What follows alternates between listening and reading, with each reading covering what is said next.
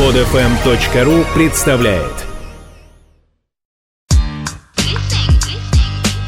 Взгляд Максима Каноненко Государственная Дума решила подрегулировать кинематограф. Согласно внесенному законопроекту, не менее 20% от всего проката должны составлять российские кинокартины. И если кинотеатр не обеспечивает такой доли отечественного кино, то его оштрафуют на сумму от 100 до 400 тысяч рублей.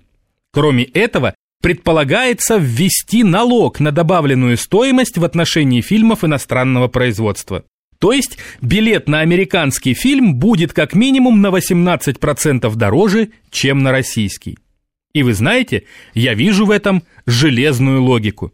Ведь если у вас мало денег, вы покупаете «Жигули», а если вы хотите машину получше, то тогда надо и денег заплатить больше. Так теперь будет и с кино. Хотите просто пообниматься на последнем ряду с девушкой? Тогда можно купить билеты на любой русский фильм – выйдет дешевле, а происходящее на экране вас все равно не будет интересовать.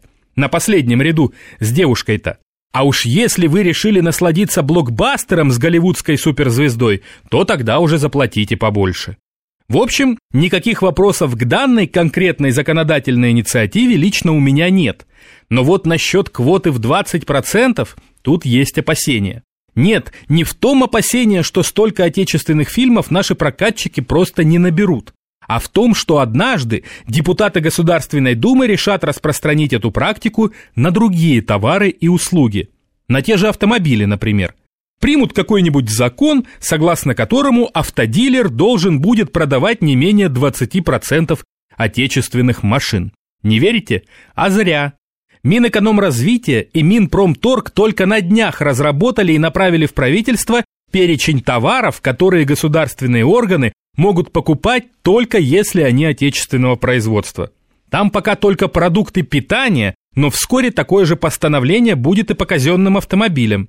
А там, глядишь, и парк техники примут, и по одежде. И прощай костюмы Брионе с айфонами.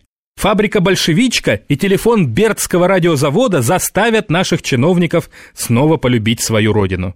А за чиновниками и нас с вами. Взгляд Максима Каноненко. Скачать другие выпуски этой программы и оставить комментарии вы можете на podfm.ru.